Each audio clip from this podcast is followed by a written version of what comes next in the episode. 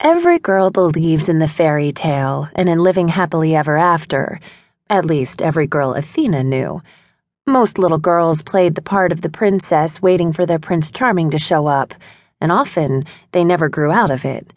Their definition of Prince Charming just altered as they went from being girls to women and had different priorities than a big castle and a white horse.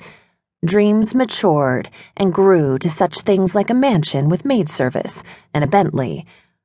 Most people also loved the holidays. Again, at least the people Athena knew. Especially when she was little and the holidays were all about Santa Claus and presents. Even once she reached adulthood, she had stayed in love with Christmas. The lights, decorations, presents, shows, and all they entailed. There's something magical about them and of course, she still loved the presents. Who didn't like presents? Even though the family part could be trying at times, she loved this time of year.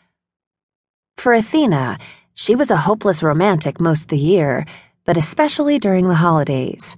She wanted the hand in hand walks looking at the Christmas lights, hot spiced cider in front of the fire. She wanted the fairy tale and the magical holidays. You get the point.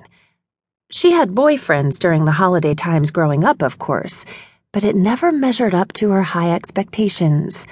Expectations her best friend Shelby continued to tell her were way too high every year.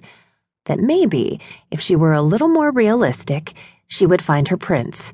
That no one was perfect. But why should she settle? And she was glad she hadn't as this year might actually be the year the romantic holiday season of her dreams actually measures up in reality. She may have finally found her Prince Charming.